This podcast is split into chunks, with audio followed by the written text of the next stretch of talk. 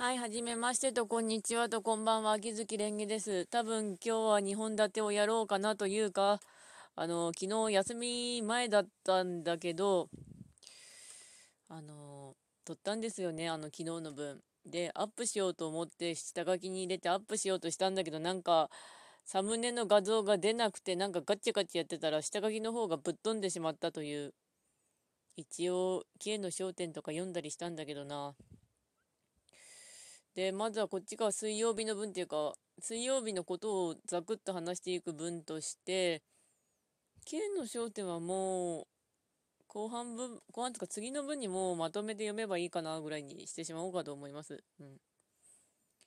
で、1分目になったらまず、あ、これで1分目になったらまず、週刊少年サンデーの合併号分の感想を言っていこうかと思います。で、週刊少年サンデーの合併後分の感想なんですが、魔王城でお休みが、うん、あの、悪魔修道士が普通におはぎ作ってたけど、これ多分今の悪魔修道士が姫の寄ってきたらそれだけでドギマギしてダメだと思うんですよね。うん。あとは原因が分かったのかってなりますけど。昔だとやっぱし介護が普通の犬でしたね。うん。次回ぐらいで謎は解けるのかなとはなりますが、解けてほしいなとは。で、次が、早々のフローレン。これがほんと地味だけど面白いんだけど、今回も敵退治だったんだけど、あの、今回の敵が相手の記憶から大切な人の記憶をコピって、その姿になるってやつだったけど、フローレンの大事なヒンメルさんが、撃てって言ったのがすごかったですね。うん。なんだかんだ言って本当に信頼関係があった2人で。ファンタジーのやつで好きだったら、あとサンデーは、早々のアリアドネ、早急か、早急のアリアドネ。あれが、面白いんだけど、なんか謎が解けているようで、なんか謎が増えていっているという謎さ。謎しか言ってねえ次はそれと、舞妓さんちのまかないさんかな。確か、あと何冊買ってなかったんだっけ。えー、っと、舞妓さんちのまかないさんが、だから、えー、っと、9ぐらいまでは持ってたと思う。思うって。一応多分部屋探せば何冊かは出てくるはずなんだけど適当に置いているから本当にわからない。えーと、あ、6はあった。数えとかないと、あの、ボーナスも出たからそろそろコミックス追いつかなきゃいけないんだけど、自分だけで読んでるコミックス本って、だんだんだんだん空きが出てくるんだよね。開くってか。よし。あとは君は008とかは本当になんか、いつものあの先生のノリが来たなってなりますけど、あの先生の主人公はなんつうかあの青臭いところがあるんだけれども、そこがいいって感じになってますね。サンデーはどれも安定して面白いです。あと、コミさんはコミュ障ですとか。ポンコツちゃん検証中もかなり面白いんですよね、あの漫画。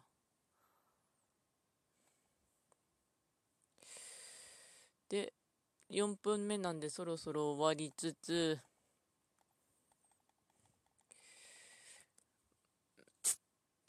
で、7月なんですけど何があったかっていうと、あの、キャッシュレスが終わって、キャッシュレスのあの5%還元が終わって、なおかつ、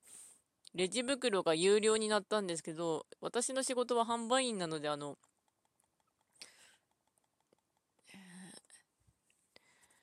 レジ袋有料のやつの煽りを受けたんですが、どうなったかっていうとあんまり変わってなかったっつうか、でも、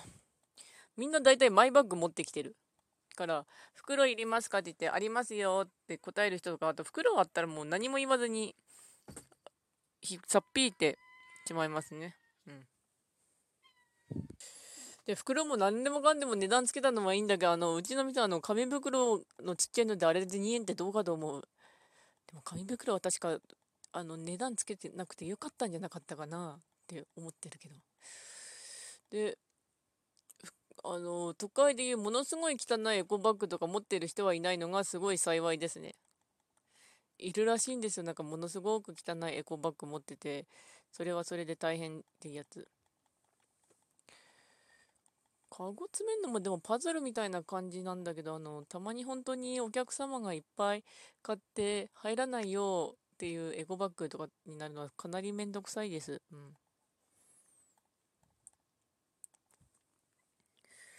で、残りの話題は何かっていうと、エコバッグ自体はもうちょっとやってみないことにはわかんないんだけど、環境破壊の面でおいては、うーん、それよりストローがどうのこうのとかいろいろ聞いたんだけど、海がぐちゃぐちゃになってんのは確か。あの、漫画とかで出てくる砂浜を素足で歩くとか実は危険なのでやめた方がいいですよとはなる。うん、あの、だってゴミだらけだからね、砂浜って。あの、普通に流れてくるからね。あの、あと、あの、温暖化でだいぶ砂浜なくなってるから、こっち。本当にちっちゃい。で、これ水曜日のことを思い出しながら言ってるんですけど、猫の話題をまた唐突にすると、これ今度タグに猫って入れようかな。細黒って名付けている黒いお猫ちゃんが、だいぶこっちに懐いたような、懐いてないようなっていう微妙加減でありつつも、昔いたシャム子のお腹がだいぶほんとでかくなって、これ確実に生まれるな危険なんだけど、どうしようかなってなってるんだけど、もうどうにもならない。生まれるまで待つしかない。なんて大きいお腹なんだってなりましたね。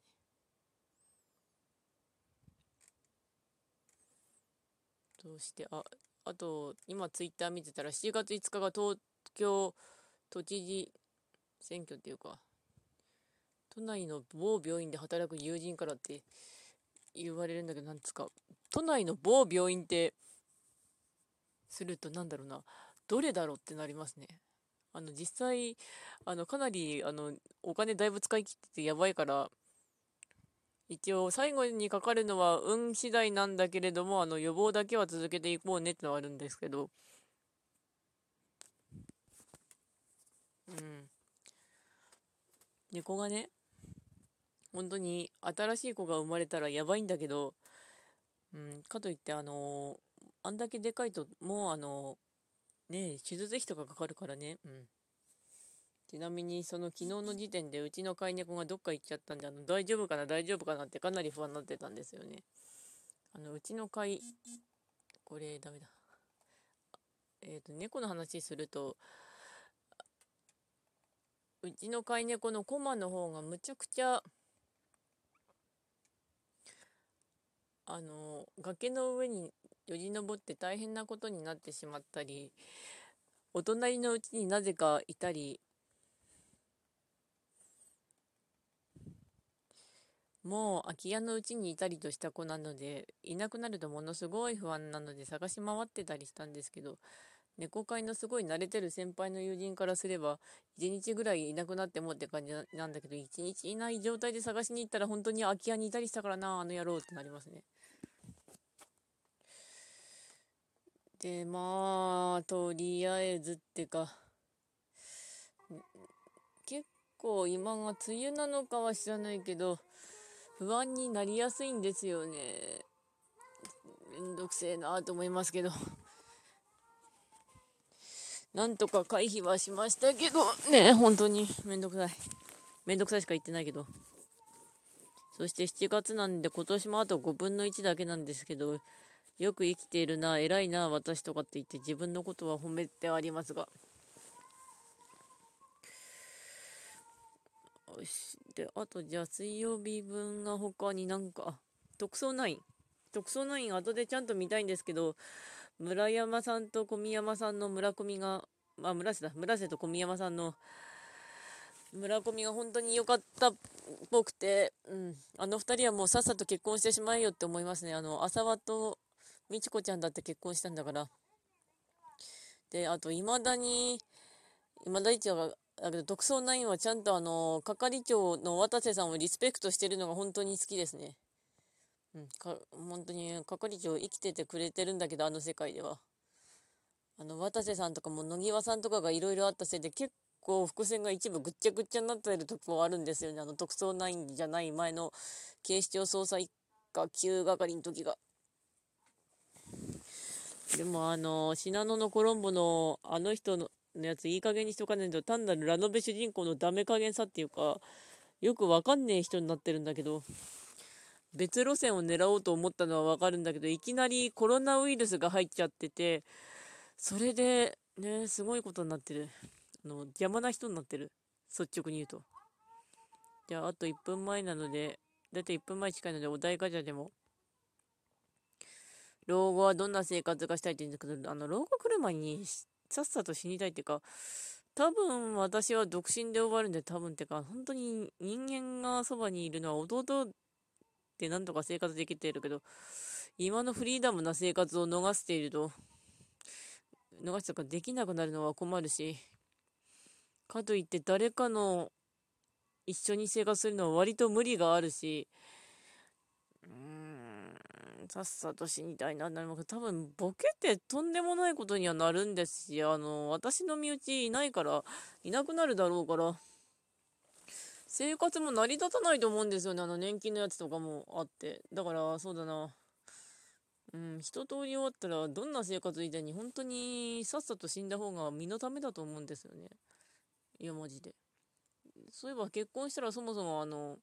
それで幸せになれるかっていうか、生活の保障ができるかっていうと、そうでもないなって今更分かりましたけど、いつか今頃か。うん。お金と愛どっちを優先する派？状況によるんですけどね。うん。はい、では時間なので終わります。ご視聴ありがとうございました。ではまた。